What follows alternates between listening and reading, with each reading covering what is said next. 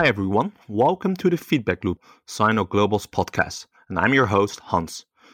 On the Feedback Loop, we talk with some of the most interesting people in the space. As the industry is evolving rapidly, we want to keep our audience cognizant and aware of the most fascinating developments in the blockchain and cryptocurrency industry. So, we're here today with Pankaj Balani, the CEO of Delta Exchange, where we'll be talking about the crypto derivative markets and the potential growth and impact it may have on the crypto space. Also, we want to have a deep dive into the Indian markets, as it's one of the fastest growing markets for crypto derivatives.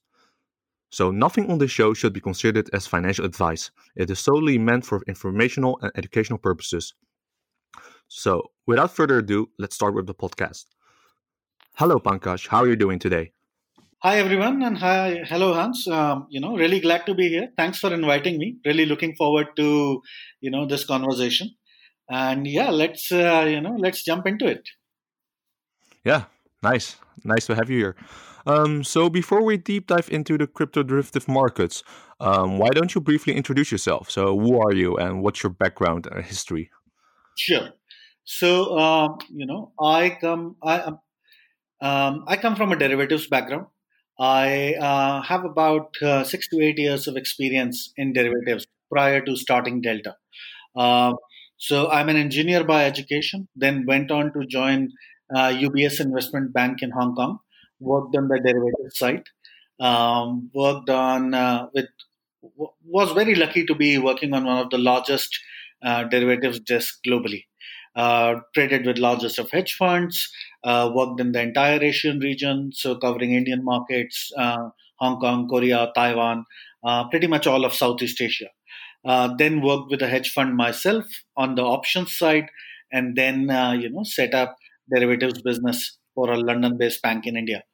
Uh, so yeah, that's my background. I've spent good uh, amount of time in derivatives, and uh, mm-hmm. derivatives is not, not just my occupation; it's also my passion. So I've been very interested in you know how these products are designed and coming from an engineering background, uh, an engineering and mathematics background, it's always uh, this is a space in finance which is very exciting and uh, very fascinating. So, uh, quant finance, uh, structuring, all these are things that are really, uh, you know, that really excite me. And then about two years back, I started Delta with two close friends of mine. one of them has a very similar background as I do. Again, coming from finance, working with Citi, GIC, and others. And the, the third co-founder that we have uh, who looks after our technology is uh, uh, comes from a serial serial entrepreneur. started his first company straight out of out of college. Became one of the very big food tech companies in India, and then worked with another well-known name. And then three of us started Delta. So we've been in business for about two years. We are a derivatives exchange. Uh, we've, uh, you know, over uh, we've done a lot of innovation in this space. So we've brought uh, a bunch of new products to the market. We offer futures on Bitcoin. We offer futures on 50 plus altcoins. We offer options on Bitcoin, options on Ethereum, options on a bunch of other altcoins like BCH, LTC, XRP, Link, BNB. And these are products that are not available on any other exchange. We are uh, the only shop that is offering, you know, uh, options on uh, top altcoins. We've also done interest rate swaps. So again, they are uh, you know available only on Delta, and we are the first exchange uh, in the cryptocurrency space to do any kind of interest rate swap. Uh, you know, uh, and we, we we provide an order book for that.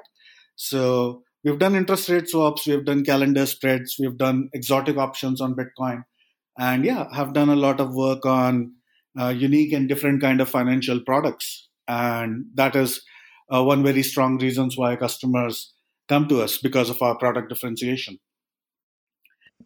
Right. Sounds very interesting. So more i guess from your personal background like um, what is your favorite story uh, during your journey from iit to ubs to uh, alara and as a crypto uh, crypto entrepreneur so my favorite story is, uh, of course, Delta and building Delta and, you know, being a part of it.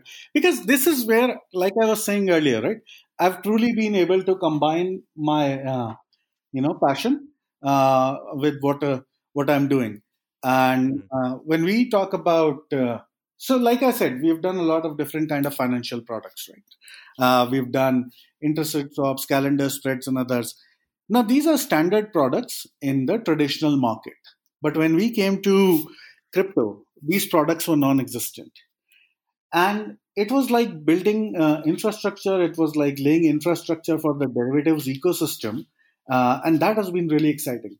So whatever I learned and did over a period of you know uh, my education and after that my work, uh, I've been able to kind of build that in this ecosystem and along with my team, and that is really rewarding. That is you know that is very rewarding uh, when you go out and build things. Uh, uh, taking inspiration from other markets, taking inspiration from your prior experience, and build out an ecosystem that people then use. So yeah, that has right. definitely been the the most exciting part. Other than that, I've always been fascinated. Um, I love financial markets, and I've been very excited with the way uh, they behave. And there's always a you know new learning on a daily basis. So uh, markets in cryptos, the way they are evolving, the way they've built up, and the way, you know, I, I can look at these markets 12 years back and now, and I can see that there's been so much growth and so much maturity, and there is still so much that will come. So, 12 months back, if you see premiums on futures markets, they were at times outrageous 7% on Ethereum last year in June for one month. Mm-hmm. Now it's it's still pretty high, but it's 7% for, say, one quarter uh, it's going to come down to 7% for half year and then, you know, pretty much uh, uh, vanish as more and more people come to the, these markets or normalize. Let's not use the word vanish. So, so yeah, you see, you see on a daily basis how things are evolving, and you see on a daily basis how you know you see the growth of ecosystem in numbers, and that's pretty exciting. Yeah, um, I want to deep dive into the crypto derivative markets and its potential like uh, in a further section. But before we focus on crypto derivatives like i would like, like to spend some time on the indian markets because uh, the Indian markets is like a fast growing industry, and I think there's a lot of potential, especially uh, when it comes to derivative markets, right? Um, but just to have like a brief understanding of the Indian markets, because like there was uh, a big impact or fallout of 2016 demonetization policy on the Indian economy. So, could you uh, briefly tap into that and how this could affect the crypto industry? So, Indian market, when we talk about Indian market uh, and Indian crypto market, uh, there is a lot of idiosyncrasy in the market, and uh, you know, in this, uh, there's a lot of idiosyncratic behavior that this market has. And there's been a whole lot of confusion of whether bitcoin is legal in india or whether bitcoin is illegal in india and things like that. Uh, let me touch upon these angles. Like you said demonetization first then about uh, you know the legality of the crypto and what, what was the supreme court decision earlier this year and what do we have in store going forward so yeah. let's touch demonetization first you know, happened in 2016 november right now that was the time when Indian government came out and said that look, uh, all the currency notes in circulation have to be brought brought back to the to the banks or to the banking system, and they will issue fresh currency notes for the entire country? And that's a massive exercise when you're talking about a country like India. I mean, a huge geography, uh, one of the world's, I mean, billion and a 200 million people so that's a very big scale exercise that you're talking about, all happening in a very short period of time. And that was very negative for a lot of people who were holding uh, their savings or their, you know, uh, value in cash, because essentially, essentially it was supposed to be a strike on black money. Uh, but yeah, it also kind of penalized people who were holding, uh, you know, assets in cash because then they had mm-hmm. go, they had a very small period of time to go to the bank and get fresh, uh, you know, uh, banknotes, and there was not enough banknotes back then. So that time there was some flow towards the uh, to, that that is the time when you know people started to see Bitcoin as uh, you know uh, a, some kind of an asset that is not impacted by decisions of central bank although on a very Mm-hmm. small scale, because the penetration of Bitcoin in India, even today, is is very very small, almost uh, almost negligible. To be honest, the only time when you hear about Bitcoin in uh, in you know the in the media or only time when you hear about bitcoin from people who are not in the industry that is when the market is rallying. Other than that you don't hear about it so much. So it's still a very small industry in india. Uh, so yes but that is you know that is the first time when there was some impact. Right. then in 2017 when the bull run happened in that bull run there was a there was quite a big participation. And a lot of people started to come and join the markets because the price was going uh, you know price was going up so rapidly. So that is again one time when there was a lot of activity. And in april of 2018 the central bank of india uh, came out and said that look banks cannot cater to companies that are dealing in cryptocurrencies so if you are a company that is in the cryptocurrency space, you cannot get banking services. Now, that's a big problem for you as a crypto company because how are you going to pay your employees? How are you going to, you know, hold your assets? How will you uh, finance? How will you enable purchase of Bitcoin? How will you run your other expenses and so on? If you don't have a bank account, it's very difficult to run a company, right? So, and if banks are not allowed to deal with you, then you don't have a bank account. So, so essentially, this was an indirect way by the Indian central bank to kind of uh, you know put brakes or cool down the the Indian crypto market, and because of this, the entire Indian crypto industry, you know, uh, that was already reeling under the shocks of Bitcoin falling and Bitcoin bear market had started way back, uh, you know, back in 2018 January. So the entire industry, you know, got decimated and that was pretty negative.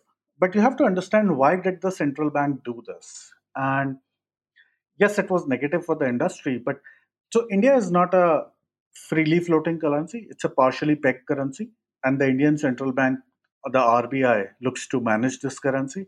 So there is capital controls on how much money can go out of can leave the indian borders and how much fx can come in and so on. So so there is a transaction limit on every individual. And banks and the central bank together have laid out a very elaborate infrastructure to you know uh, to make sure that these limits are under control and people don't break these limits. Uh, but with bitcoin bad actors uh, can break these limits. And that was one of the concerns of the central bank because you can buy a bunch of cryptocurrency and move it outside of india and then convert it back. Uh, um, you know and that was something that was the bigger worry of uh, the Indian central, bank. So, in order to avoid that, uh, RBI did this. But RBI's intention was never to kind of kill the industry as such. So, if you listen to the interviews and others that RBI officials have had, they have said that look, if people trade crypto with another crypto, we don't have a problem. Or if people even want to trade crypto with cash, we, we don't have a problem. Right. So this idea that Bitcoin was illegal in India at some point is totally wrong. Bitcoin is Mm-hmm. not illegal in India, and RBI is not. It's, it's a regulator for the banks. It's not a law-making body in India, right? It gives Right. guidance to the banks like any other central bank. It doesn't enact laws which are uh, binding on the common people. So, so yeah, but yeah, media you know spoke about it as if Bitcoin was illegal in India, and Mhm. then that kind of you know started to uh, for a common man bitcoin for a long period of time between 2018 say may and till 2019 became something that they did not want to touch so Right. again that was a big issue right So I guess like uh, if I'm not mistaken, India is also moving towards like a semi-cashless society, right? So I think like similar what China is doing now, and like considering the regulatory developments and also uh, with their goal to become like a cashless society, do you think that India like how do you expect this to play out in the future? Maybe like this year or next year? And for instance, do you think that as a result, the Indian government will come up with their own uh, like national digital currencies, similar to what China is doing now with DCEP. So you are absolutely right. Indian government wants to go more and more towards a cashless society, and essentially demonetization was also done. One of the reasons to do demonetization was that okay, we anyways want to go towards much lesser cash, uh, you know, in the society, or we want to move towards a cashless society. So there is a strategic push to do that, and yes, uh, you know, if you see the payments infrastructure in India, it's really good. Like you can pay from WhatsApp, you can pay from a bunch of other, you know, mobile apps. The money transfer happens instantaneously. So if I send INR or the Indian currency to someone from my, bank account to another, it is almost received instantaneously. Uh, I can go to an ATM, you know, use my thumb and do a transaction. There is a the payments infrastructure in India is quite advanced, and I think it's quite advanced in China as well. Uh, and India is also following the footsteps of China in terms of bringing its own digital currency. So even so, there are some draft papers and others that have been floated, which have come out mm-hmm. in public, and there they talk about how we should, you know, be looking to um, have our own digital currency and how we a digital rupee can you know further uh, push the Indian government's uh, push towards the Indian government's strategic objective of a cashless society. And you have to understand that you know once China is doing something, then in the Asian region, India does not want to get left behind, right? Right. On a strategic front, we want to be pretty important in the in the Southeast Asian region. In and in that regard, you know, government is actually quite pro crypto. So they want to come up with their own digital currency. They want mm-hmm. to have a share of the blockchain industry. So they want to be very aggressive when it comes to, uh, you know, because blockchain, uh, when it grows as an industry, it's going to generate a lot of revenue, right? Uh, right. A lot of companies are going to move towards it. It's like the software industry in the 90s when software industry grew, uh, every company started to migrate towards digitization and ERPs and CRMs, and so much of work happened. And India benefited hugely from that by developing that software. So it's one of the same themes. Like they don't want to miss out on it. If the world starts to go towards blockchain, if the world starts to do implementations on blockchain and every com- company starts to do something on blockchain, then India wants to be, you know, building those solutions for them. So in that regard, government is also quite aware of that and very pro that that this is a sector that can help them grow GDP. This is a sector that can, you know, help them grow economy. So, so they're quite pro blockchain in that regard. They're quite pro, you know, central bank digital currency in that regard.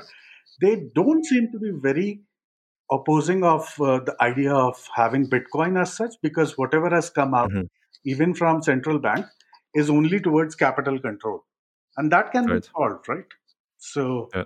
so in that regard yes indian government does not seem to have any particular negative uh, connotation towards bitcoin as such yeah, that's actually very interesting uh, take, and also I think yeah, like what's happening now around the globe, like many countries are coming up with their own uh, digital currencies, right? Um, so like Sweden has yeah. e-krona and also China with DCEP and like Europe. Uh, so Christine Lagarde um, mentioned that they're also exploring the possibilities of um, having their own uh, European like digital currency. So I think mm, definitely like what you said.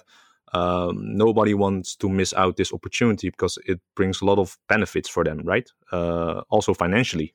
Absolutely. And look, if there is a certain part of business that starts to happen over digital currencies, now you want to be, as a country, you want to be early in it and try to get a larger share of your, uh, you know, that economy, because that is where the growth is going to come from, right? And even if it doesn't come, then you don't get, uh, you know, it doesn't matter. A lot of things are promising that don't grow, but if it does grow and become significant, and if you're early, then it will pay a very big dividends and governments are quite aware of that so i i think in the next year year and a half or you know on a like or in the next 5 years we are going to see a lot of activity on the uh, you know central bank digital currency side, on companies moving towards blockchain side, and governments wanting a part of that business.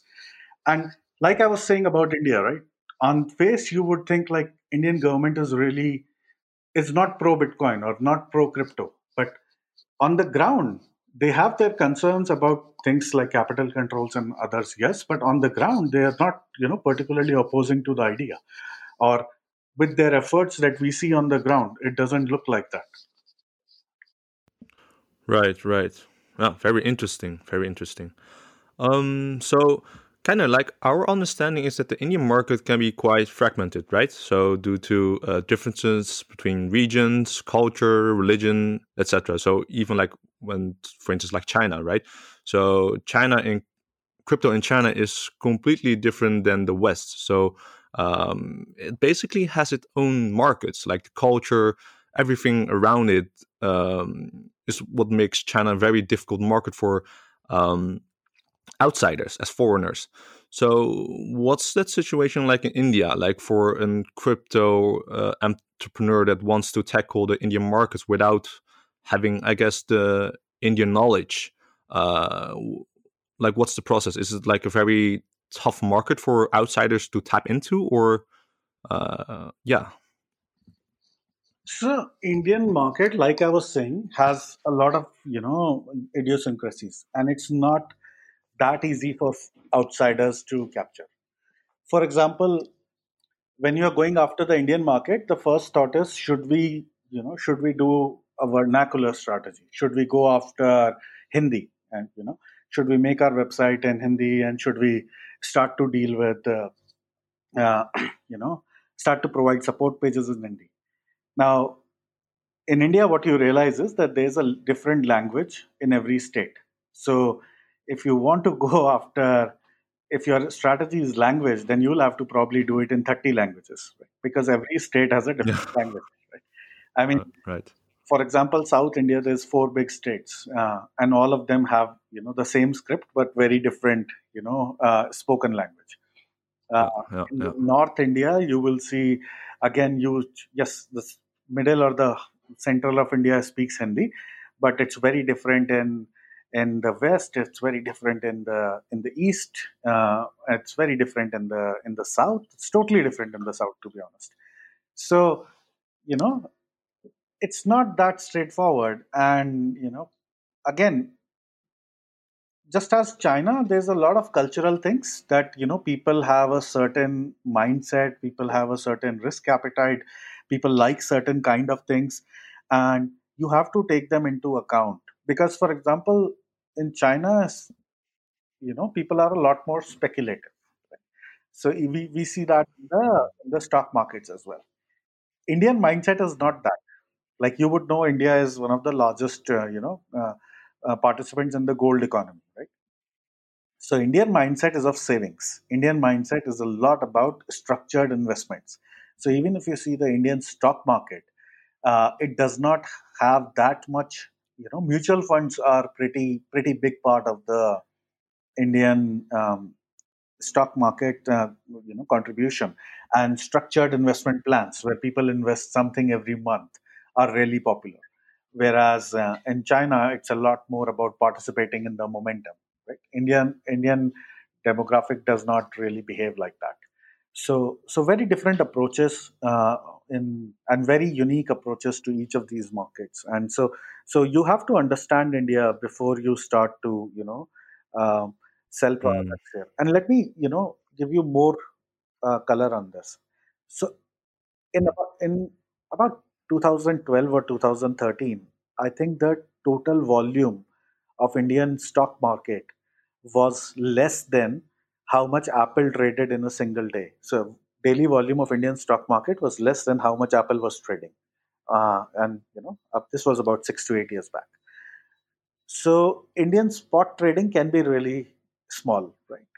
But at the same time, if you see the Indian derivatives market, India is the one of the largest derivatives market globally. So NSE of India, which is the National Stock Exchange of India, beat CME uh, last year in uh, you know 2020 to become the largest derivatives market in the world. Uh, this is this calculation is always done on number of contracts. So there was an article in Bloomberg in Jan 2020 last year that NSE is now the largest exchange uh, globally in terms of derivatives trading. Uh, India trades about 300 or 400 billion derivatives, uh, billion dollars worth of notional in derivatives on a daily basis. And about 45% of that comes from retail. So mm-hmm. huge participation in the derivatives market, right? About right, right. 40% of it comes from proprietary. Proprietary is basically uh, two guys opening up a shop and doing some quant trading, or one person running discretionary trading, or few people running a small, you know, proprietary strategy uh, fund or something like that. A lot of these one percent, two percent shops exist in India where people, you know, do a lot of quant trading. Quant trading has been really popular in India in the last uh, ten years in uh, uh, in the derivatives side. Uh, because again, this is a this is a country where there's a lot of engineers. This is a country where people are good with technology and software, and the younger lot, uh, a lot of them are uh, you know know how to program. So they essentially right. Uh, you know write a piece of code on their own and start to trade derivatives in the market. And then there are companies that mm. come up which help you do that, like all the you know, API packages are simplified for you and given to you so that even if you know a little bit of programming, you can easily develop a strategy. And right. that has helped the Indian derivatives market become so big. So look at the contrast here. Mm-hmm. The spot market is not so significant, but the derivatives market is huge, right? So again, a very unique kind of a behavior. And Indian derivatives market. So started in 2001 and NSE of India is a very you know it's one of a very very good exchanges and they started to bring single stock futures so they gave futures on the broader market the index and alongside they gave futures on a bunch of other coin, uh, stocks uh, india has futures on about 200 to 300 stocks. And because this futures market was so good the indian stock borrow and lending market never really developed. In a traditional market you see that the or in a in a grown developed market you would see that stock lending and borrow is a very big market. But in india that's not the case. It's all all in futures and similarly in options. So single wow. stock options in india is huge part of the uh, you know 300 400 billion daily traded notional people trade a lot in the wow. single stock options and you know when you right. look to take inspiration from this and bring it to crypto so options on smaller coins, options on Bitcoin, options on Ethereum, options on BCH, XRP, Link, they will be really popular in that kind right. of audience, right? Because they are already right. trading options on these things. If you see, uh, you know, quant trading strategies, they will be really popular in India because, you know, again, the diaspora is used to uh, these kind of things. Uh, trading in futures uh, or derivatives, you know, will be really popular here. So so when we look at all this, we we feel that, and that's why I say India is going to be one of the very important markets in the crypto derivative space. Um, right, right. And uh, we are still scratching the surface with this market. We are still in the induction phase within this market, where a lot of people are being introduced to cryptos. But these people are already active in other asset classes, and you know when yeah. they see a trending market in crypto, that's just another market for them to go and attack. Right. right? Right. So, so you'll see a the, Sorry, yeah, go on. Yeah, but the current market, like I think, like um like for foreigners i guess in the western markets we're not very um, aware of the crypto developments in india so we do get some uh, updates from news uh sites but usually it's not that uh so we don't have a very i guess complete overview of the Indian markets. So I guess for the audience, like, mm, what's the existing markets uh, of crypto derivatives markets uh, look like in India? So uh, I'm aware that uh, WazirX uh, has launched a crypto exchange, right? But they are spot exchange, right? So in terms of like crypto derivatives, um, how how big how big is how how big is the market currently in India? So a lot of crypto players in India are focusing only on the spot because Indian spot story is also crypto spot story is also quite attractive, right? Because if you think about it, it's a huge market that is you know has a still untapped and uh, you know uh, uh, can can be pretty big and significant when it comes to adoption. Uh, so if you see the local players, the WazirX, uh, which is which was acquired by Binance, they don't have a derivatives offering, I believe. Uh, Right. CoinDCX, which is another play, player in the market, uh, has some kind of a derivatives offering, but again, uh, not very elaborate. And you know, um, other exchanges like CoinSwitch or uh, you know the others that we have uh, here, ZebPay and others, they don't really have a derivatives offering. Uh, so yeah, Indian market is, is still uh, we have a derivatives offering and we do only derivatives, and in that regard, we have a you know very very good advantage uh, because this is a market that we understand. Uh, this is a market where we have worked in in the industry, so we know how you know what does the customer need. Uh, customers also uh, find it easy to you know uh, because we can provide support in local languages because we can we are indian so we are quite available in the time zone and other things so it's easy for the customer to kind of uh, you know uh, trade on delta to get attracted towards delta and uh, in that regard we have a lot of advantage uh, you know to, towards the indian market so our product offering is also quite unique right and the way we are building our product more and more is keeping the is after keeping the Indian audience in mind. And that is again one of the reasons why you know Indian customers start to get attracted towards us. Uh, and Yep. yeah, so we Yep. we Yep. find ourselves beautifully positioned to take advantage of this market. I, I would say, Yep. most beautifully positioned of all derivative exchanges out there globally. Right.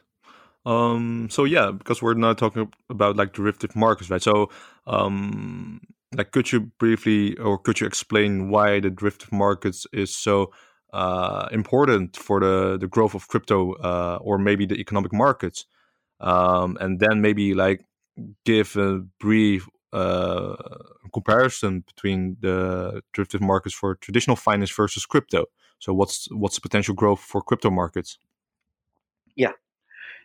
So if you see derivatives, right, the real use case of derivatives is in hedging. So they help you hmm hmm protect against downside moves in price and you know and uh, against unpre- unexpected volatility in the market. So essentially, hedge fund managers or you know mutual fund managers or portfolio managers, let's call them in general, portfolio managers use derivatives to protect themselves. Companies use derivatives to protect themselves against adverse price movements. So you know if you if you we often say in crypto right that market will grow big when institutions come in, when insurance companies come in, when a lot of other, you know, uh, uh, people who do investments in the traditional markets, when they come towards crypto markets, that is when the market will grow. And that is true. Market grows with participation, right? So more participation means more growth. But think of it from the other point of view. If you have a big portfolio manager coming in and deploying a bunch of capital in crypto markets, let's say a serious capital uh, in crypto markets, they will need some kind of an instrument to protect their portfolio against a uh, unprecedented or unexpected event, right? Against a downside. So if Bitcoin is down 10% on a day and if you hold you know uh, and uh, the broader crypto market is let's say down at 10% in a day. And if your portfolio is down 10 15% in a day you have a big problem because you don't Right. take that kind of a drawdown. So when you're managing money professionally you have to worry a lot about how much can things come down. Because your clients will not yes everybody likes it when things go up but to go up you have to come down at times. And you know volatility cuts both ways and on those days you will need to protect your capital even if it, that means sacrificing some of the gains because uh, that will give you a lot more stable profile in your return which will mean that for passive investors that's a much more you know uh, that's a much easy uh, asset class to trust or a much easy portfolio allocation in their own portfolio to. So a professional money manager cannot, a portfolio manager cannot go to a client, their client, and say that this quarter I'm down by 40%, and you know because market is down so much. Uh, yes, they will have to say that at times when you know, there's a broader correction and all, but yeah, that cannot be the general volatility, hmm and that is where derivatives come in. Right. That's where they will need to buy uh, put option to protect their portfolio, or that is where they will need to hedge their portfolio when the volatility is high, and you know, they, so they will need a futures contract. Or imagine if you are doing business with someone. Like, let's say you are doing business with someone. You are a company and you are doing business with someone in a in a different country. Uh, you have you carry the FX risk. Now, if you're doing business with someone over a smart contract, you are carrying Ethereum risk but ethereum Right. moved 10 20% in a day so you your the amount of money that you have to pay or your liability can go up by 10 20% in a day and that is Mhm. something that you know companies won't like because it's very difficult to manage so again Yeah. you really want ethereum smart contracts to become successful you will have to figure out a way to have a very high quality derivative markets right? so that people can hedge themselves and lock their funds in the smart contract let's say let's say let's take the example of uniswap Mhm. i believe that i can make a lot of money by contributing to the ether dollar pool on uniswap. Uh, but Mhm. i only have dollars. I don't have the i only have tether. I don't have ethereum. So what i do is i split my capital into two. I buy some ether uh, and then i contribute to the pool but i'm exposed to the risk of ether right? So in order to avoid that risk i can go and short a future somewhere. Right. Yeah. And whatever gains I have on my Ethereum or losses will be equally offset by my futures position. Or I can Yeah. buy some Ethereum and I can buy a protection on Ether that if Ether falls by this much amount, then I am protected. And then I can freely contribute to these liquidity pools, right? So, Yeah. and that is what you want. You want more and more people to come and do that. So that's Yeah. participation. So, Yeah. I, me- uh, yeah, I think it's like insurance, right? Like a life insurance. Like you protect yourself from, I guess, like um, major unexpected events, and you can mitigate the risk.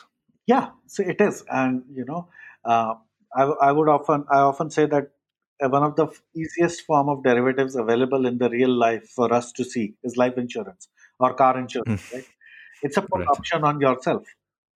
So if you you are not there, the money kicks in, and if you are there, then you are you don't mind paying a little bit of premium. So Right. you know so it's a put option Right. on yourself. You're buying you know you're you're buying a put on bitcoin. Similarly you can buy a put on yourself. And uh, life insurance is nothing but that. And you renew it every year or you know whatever your term insurance ter- policy is.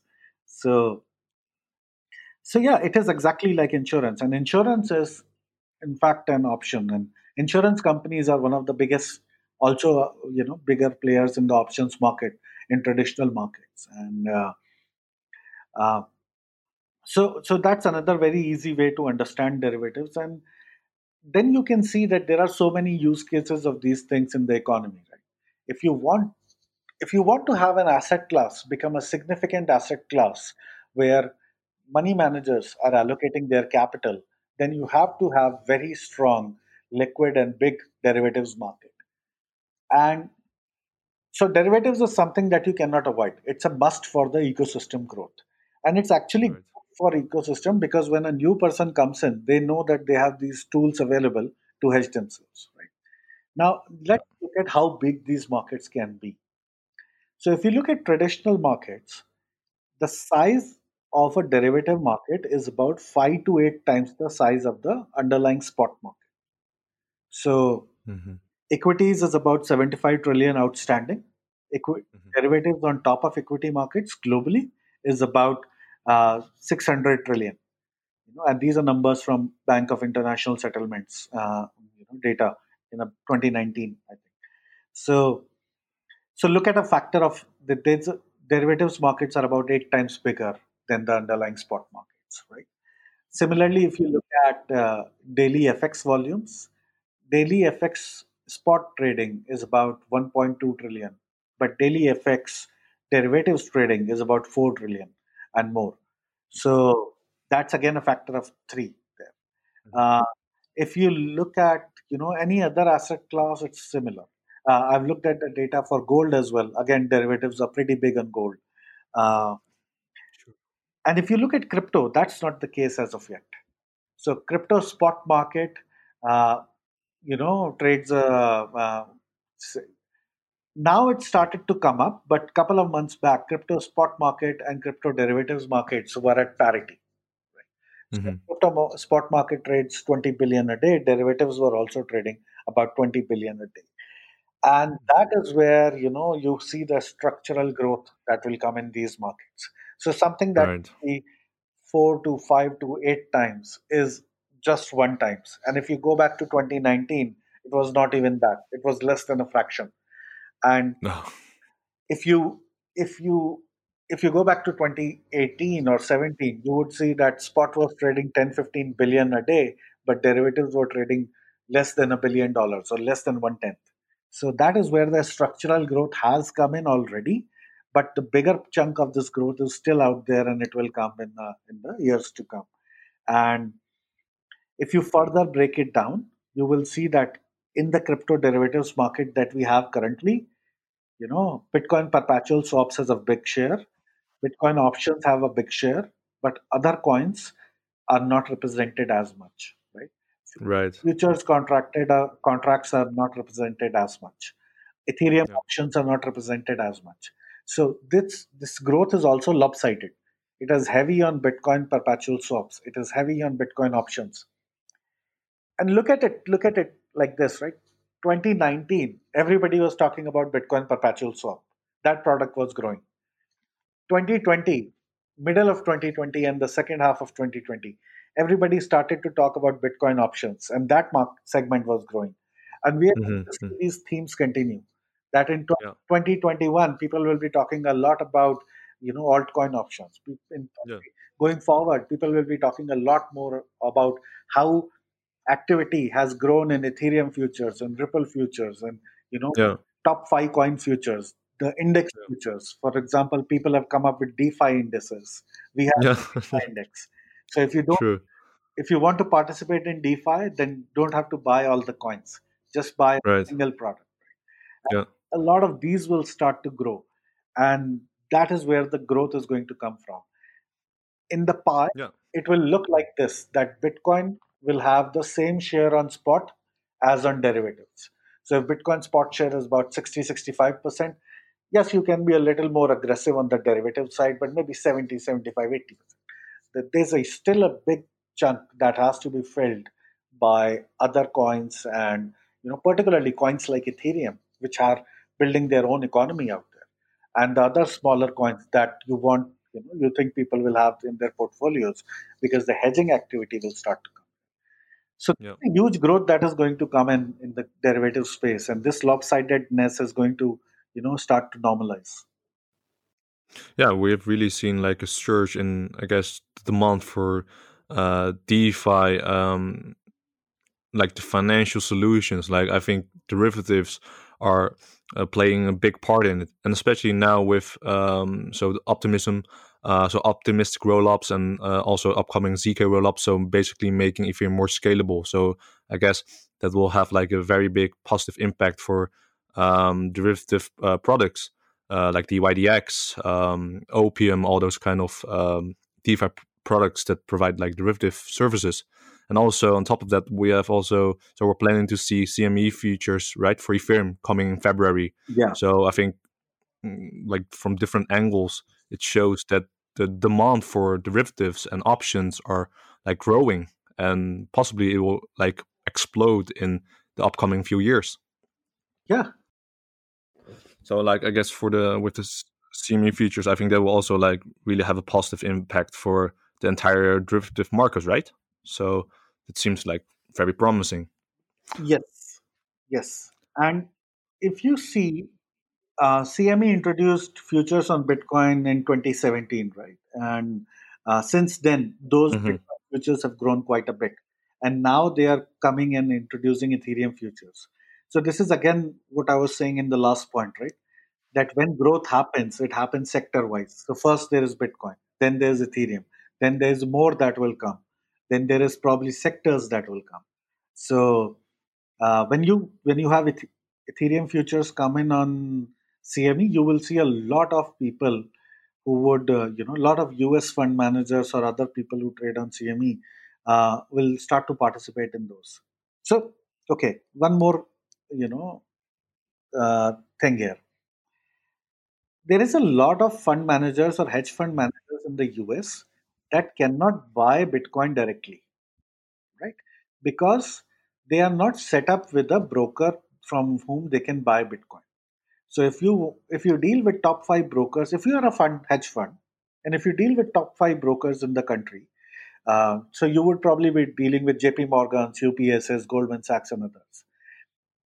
And if you want to buy Bitcoin and none of them is selling you Bitcoin, then what do you do? You go to CME and buy a futures contract, right? You and that is why people are happy to pay 44% margin on CME futures. And if you see CME futures, they are not really meant for retail. Their contract size is quite big. Last time I checked, their contract size was a couple of bitcoins, and their price movement, like one tick, is also five dollars. So it's again quite big. So these are meant for people who are participating in a uh, in, in the these are mainly meant for institutions. These are not so much meant for retail.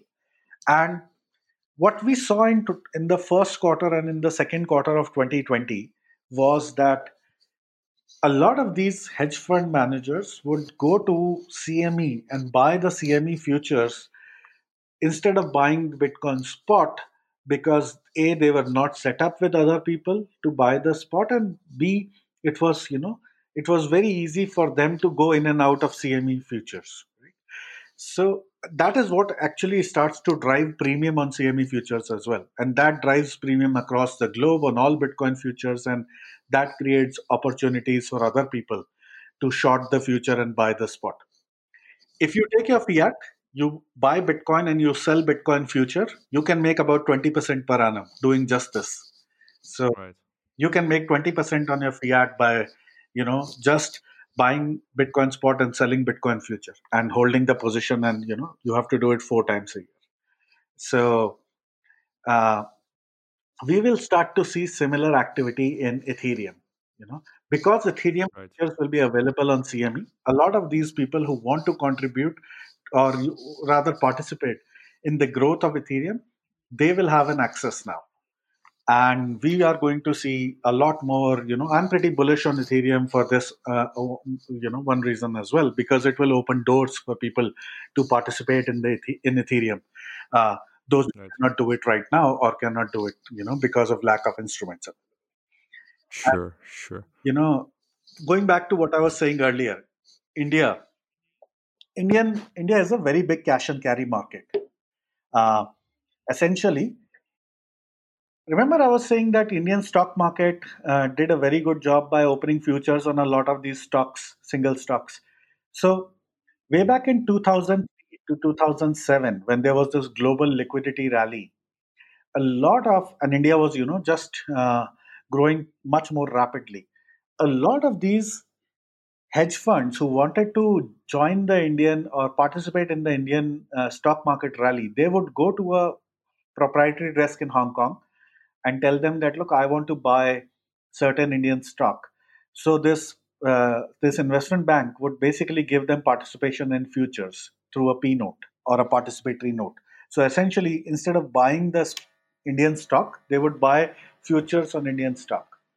So this is the same thing that is happening in crypto currently there are funds that cannot buy bitcoin directly so instead of buying bitcoin they buy bitcoin futures and they drive the premium on bitcoin futures Similarly, we saw that way back 15 years back uh, in India, people were driving premium on Indian stock futures over the Indian spot market because they were they were buying in futures because they could not directly access the Indian spot market, and that right. premium essentially created opportunities for local traders to buy the stock and sell the stock future, right? right. And build billion dollars companies just doing that. So yeah Indian cash and carry market is pretty big, and that is why I'm Wow. so bullish on Indian Yeah. participation in the cryptocurrency derivatives market because these people have made a lot of money doing cash and carry in stocks, and Bitcoin is again another opportunity for them to do cash and carry, Yeah. right? Yeah. Make Yeah. very returns on your spot. Yeah, to me it seems that India market. I think it's really like what you said. We just like scratch the surface. So I think India will play like a key role in the upcoming few years, uh, like even more so than today, uh, especially like looking at crypto and derivative markets, right?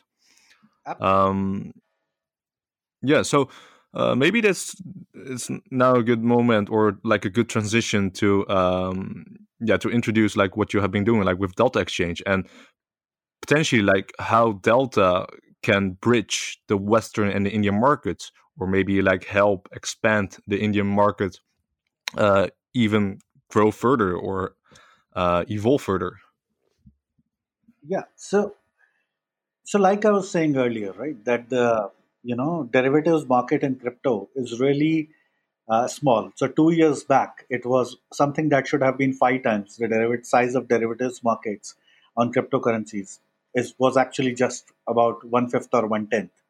So when we started Delta, we saw this, you know, we saw this uh, gap, and that was uh, it was very clear in in our mind, uh, myself, my co-founders, and my early team, that if if cryptocurrencies have to become a significant or a major asset class, which we all thought that it will become and it is becoming, then derivatives on cryptos have to grow. There is no other option. And you know, we- two years back there was there was no good market for Ethereum futures. There was no good market for any other any Ethereum options. There was literally uh, very little on on options. Deribit was there, but implied volatility on Deribit options way back in 2017 December was like 500%. So literally very expensive, and it was quite clear in our mind that look, this here here there is going to be a huge demand, an explosion, and here there is a great opportunity to go and build something where you can, you know, which will be exciting. You can build something uh, which is which is needed, and you can leave your mark. So so that is why we started delta we started delta because we, we saw the gap and we we realized that uh, a lot of this the work on the derivative side is yet to come and has to be done people have to go out and build these solutions so when we started we started to offer we started in august of 2018 and in december of 2018 we were offering bnb futures so we were the first uh, uh, derivatives exchange to offer BNB uh, futures or futures on any altcoin, and that became really popular, and that got us noticed. Then we started to launch futures on a bunch of other altcoins. Uh, so we, by March or April of 2019, we were offering futures on about 10, 15 altcoins, and people started to, you know, take notice of us and come to us because products we were offering were not available anywhere else. And uh, that is something that we have continued till date and we plan to continue. We have brought a lot of innovation in the market. So we were the Mhm. first exchange to start offering bitcoin futures that were settled in stablecoin. Uh, we started to offer first bitcoin vanilla bitcoin futures settled in stablecoin uh, way back in march 2019 and uh, after that, we launched futures on about 50 other altcoin uh, altcoins. Today, we do options on Bitcoin, Ethereum, and about you know, like I said, a bunch of other altcoins like uh, the top names, then the BNBs and the links. Uh, we do interest rate swaps. So we have done a fixed floating swap for people to switch their variable liability to a fixed liability. Uh, we have done that on Bitcoin, and we also did that on DAI because people were borrowing a lot, lot of DAI from the MakerDAO, and they were exposed to a variable rate, uh, the risk of rate changing very fast. So we offered a fixed floating swap on that. Uh, we have done calendar spreads for people to be able to trade one maturity Bitcoin future with another maturity Bitcoin future. So you can trade, you can buy June and sell March in a single contract, and you that contract has portfolio margining built in.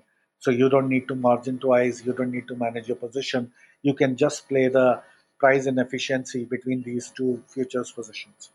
Uh, we've done exotic options on Bitcoin. Again, we are the first exchange and the only one to offer any kind of exotic options on Bitcoin. We have done a knockout call and a knockout put on Bitcoin. Mm-hmm. And Yeah. when we spoke to our customers, they said that look, we want to buy options on Bitcoin, but they're really expensive, and that is true. Yeah. They're quite expensive. A Bitcoin is expensive, you know, big in size. Uh, B, uh, uh, the implied volatility is quite rich. So, so we designed something that was, uh, you know, cheaper for a retail customer to buy. So we designed, uh, you know, a, a knockout call, call and a knockout put option, which was inspired by the callable bull bear, uh, you know, option uh, contracts that are traded in Hong Kong. So one of the contracts that is really popular in Hong Kong is call. Sorry. So one of the contracts that is really popular in Hong Kong is a callable bull bear contract, uh, and we designed our turbo calls and turbo puts using inspiration from those. So we've done a bunch of these things in the market in market that other derivative exchanges have not done. Uh, Yeah. And we've brought a lot of innovation in this space. And like I said, customers come to us because we offer things that others don't. And we will continue to keep offering more and more uh, innovative products. And we cater to audience from across the globe. So we cater to audience from India. That's one of our very strong markets. But uh, people from you know around the globe can come in and trade on Delta. When I say around the globe, of course, countries like United States and other Mhm. countries are not allowed. Uh, a few other countries like sanctioned countries. Then there is some countries that have uh, you know restrictions on cryptocurrencies. Those are not allowed. But uh, uh, the way other derivative exchanges trade uh, cater to you know uh, different parts in Europe and in Asia, we also do so. So yes, we are an Indian exchange. We, in the sense that we have a strong focus in this market. But yeah, we get customers from uh, from Europe. We get customers from Asia, and uh, you know we are looking forward to very strong growth in those markets as well. Yeah, it seems that you guys have a very, I guess, clear and also unique strategy to dominate. Uh, I guess both the Indian and the Western world, uh, so the market. So I think, yeah, it's pretty interesting to hear your story, uh, and also like how you guys started and your like your history and um, how you guys have uh, achieved the things you achieve uh, up all the way up till uh, until today. So that's, I guess, a very interesting development. Yep. Um, I guess uh, considering the time, maybe like I guess a final question. Mhm. Um, so uh, considering the fact that DeFi is now also booming, like how do you see this uh, evolve? Like uh, for instance, like uh, CeFi with DeFi. Do you think uh, at some point, like with considering derivatives, right? Do you think this will uh, clash at a certain point, or do you think that uh, we can have CeDeFi? So uh, that both like both centralized and decentralized can go hand in hand. How do you see this uh, plan out in the upcoming few years for derivative markets? So I like the fact that you said, uh, you know, let's go to the last question, and then the, this question is about DeFi. And like t- in today's time, nothing ends without no discussion on crypto is complete without DeFi, right? So talk about DeFi, and that is good. That is good in a way. I mean, DeFi is a very essential part of the ecosystem, right? And it will keep keep growing and continue to grow. I don't see DeFi and CeFi as being in conflict with one another. Mhm. I think I think that you know they will cater to different use cases. So let me elaborate on you know uh, uh, why I believe so. So before so Uniswap solves a certain problem. Let's talk about spot first. Right? Now Uniswap solves a certain problem. It solves the problem of uh, you know making markets on uh, let's say if you want to make a market on an illiquid coin, Uniswap is a very good place to do so, or much better equipped to do so than any traditional market maker. Because one of the problems that a market maker has is how do you make markets for something which is very liquid and you know which is uh, you know very sparsely available, and Right. unless you dominate the inventory in that, it's very difficult to make a market, right? Uh, whereas in Uniswap, with a certain set of uh, you know inventory allocated towards that market, uh, that problem can be solved because it democratizes market making. Right? It gets inventory from a Mhm. lot of people, it pulls them together, and now it can look Right. to dominate the inventory. So this is a problem that centralized players are not very equipped to solve, and this is a problem even in traditional markets, and that is why you see stock markets and all have a very strict criteria, or that if your stock is listed, you cannot own more than a certain percentage of it. For example, in India, I think if your company is listed on the stock exchange, you cannot own more than 25% of it. I, it's the same in other countries as well. Uh, right. Right. Because otherwise, free price discovery is not possible. Uh, mm-hmm. So this is a problem that was there in the crypto ecosystem, and you know people were looking to solve it by centralized market maker by paying them a lot of listing fee. So all the listing fee business that was going to centralized exchanges has now gone towards Uniswap, right? So that is value in itself. Then, if you wanted to buy a bunch of Ethereum, a lot of Ethereum, right, or a lot of stablecoin, or exchange a lot of stablecoin. Let's say I want to go from USDT to USDC for one million dollars, or say twenty-five million dollars, right? It's easier to do that on Uniswap or uh, you know Curve Finance than do it on any other centralized exchange or do it via an OTC desk. Uh, because I can do it at will, I can do it at my, you know, I can easily see the costs and everything, and I can do it in a single transaction. Similarly, if you want, if I want to buy a bunch of Ethereum, I can do that over uh, a, a, smart contract much easily, uh, like a Uniswap or a, you know, other decentralized platform. So a lot of business that was going to OTC desks on the spot side, I believe would have migrated towards Uniswap, and there's you know cannibalization there. Now, or Uniswap has you know kind of eaten away into the market of OTC players. Now, but there is certain new things that that are not done very well on Uniswap. For example, if you are doing a algo trading, if you're doing algo trading on a uh, coin like let's say BCH, and you are trading spot you're not trading futures and you're not trading futures maybe because you're you know you don't want leverage or maybe because funding is high or some there can be a bunch of reasons for that so let's say there's a premise that you are trading uh, a particular coin on uh, binance or any other spot market and you are doing so you know uh, very frequently. And you are buying $20000 worth of uh, worth of coin in and out and you're doing it say 100 times in a day. So that if you do that kind of trading on uniswap your your fee and slippage will be more than the profits that you're probably looking to make right? So algo trading will not move to a decentralized platform so easily. That will remain on the centralized exchanges right? And uh, if you see the traditional markets algo trading is already 65 70 75% of those markets right?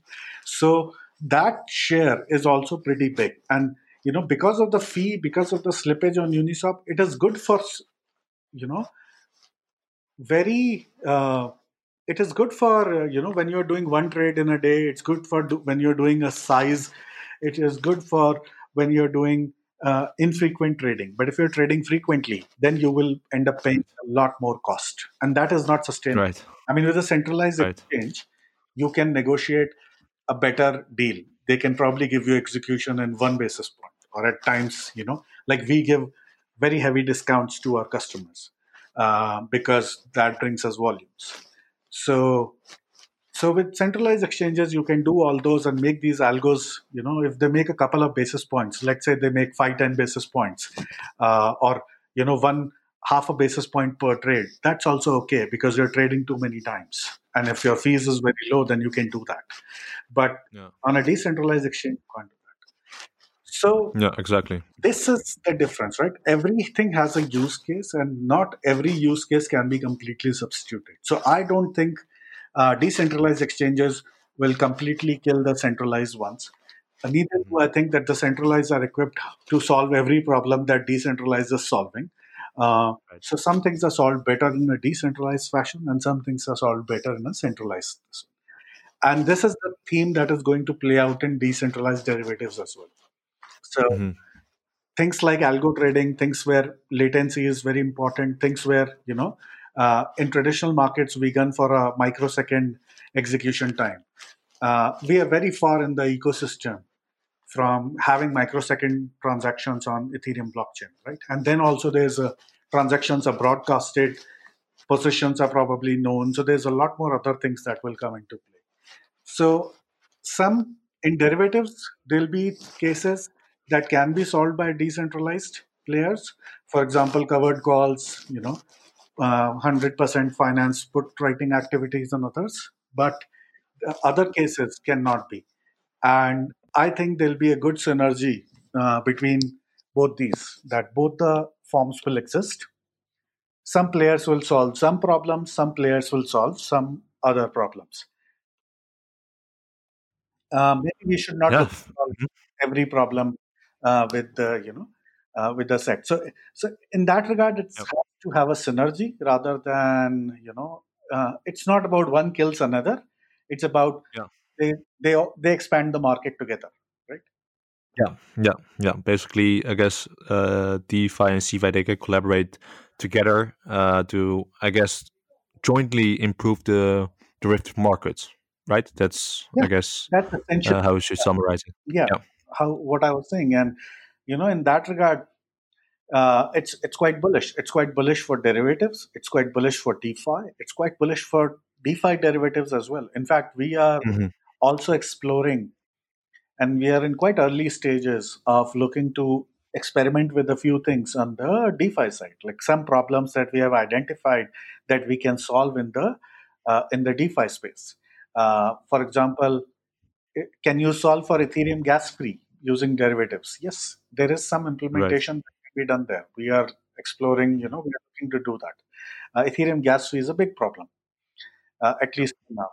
So, so there is there is a definite demand for that. Uh, it's not something that is very easy to market make for traditional market makers. Maybe something can be done uh, the way Uniswap solved the problem of illiquid you know illiquid unknown coins and providing a bigger market for them uh, these problems can be solved on the defi space by market making pools and others much easier so so those are the use cases that we are also going after we are not we don't see them as uh, you know one versus another we see them as a collaborative uh, this thing for them Right. Right, right, right. Yeah, I think you explained it very well. Um, personally, I also do believe that, like what you said, like I guess they're mm, both like DeFi, CeFi, they have their pros and cons, right? So there's not like an ultimate or ultimate solution. I think you have to find a balance between between the two, right? Yeah, absolutely it has going to be a balance between it Yeah, yeah, clear, clear. Uh, all right. Thank you for joining the feedback loop today. I think I really enjoyed the informative and insightful discussions. Like, I really personally, I learned a lot from you. Um, like, do you perhaps have a final word or something you would like to share with us? i would uh, so first of all thank you for patiently listening to me i can No, no, no. pretty it was very informative. and uh, yeah uh, you know i would love for uh, the users to you know check out our website and you know uh, we call delta exchange it's very simple the website delta.exchange uh, check out the kind of things we are doing and you know come talk to us in our telegram community uh, we're quite accessible my handle is rather simple at the rate pankaj balani that's my first Mhm. last name I, i'm sure hans will give out uh, you know the social media uh, handle Yeah. in description Yeah, we are very yeah. Well, come talk to us about derivatives, about markets, about crypto, anything you want to talk about, and very very accessible. Yeah, we'd love to have a conversation. no, thank you, thank you.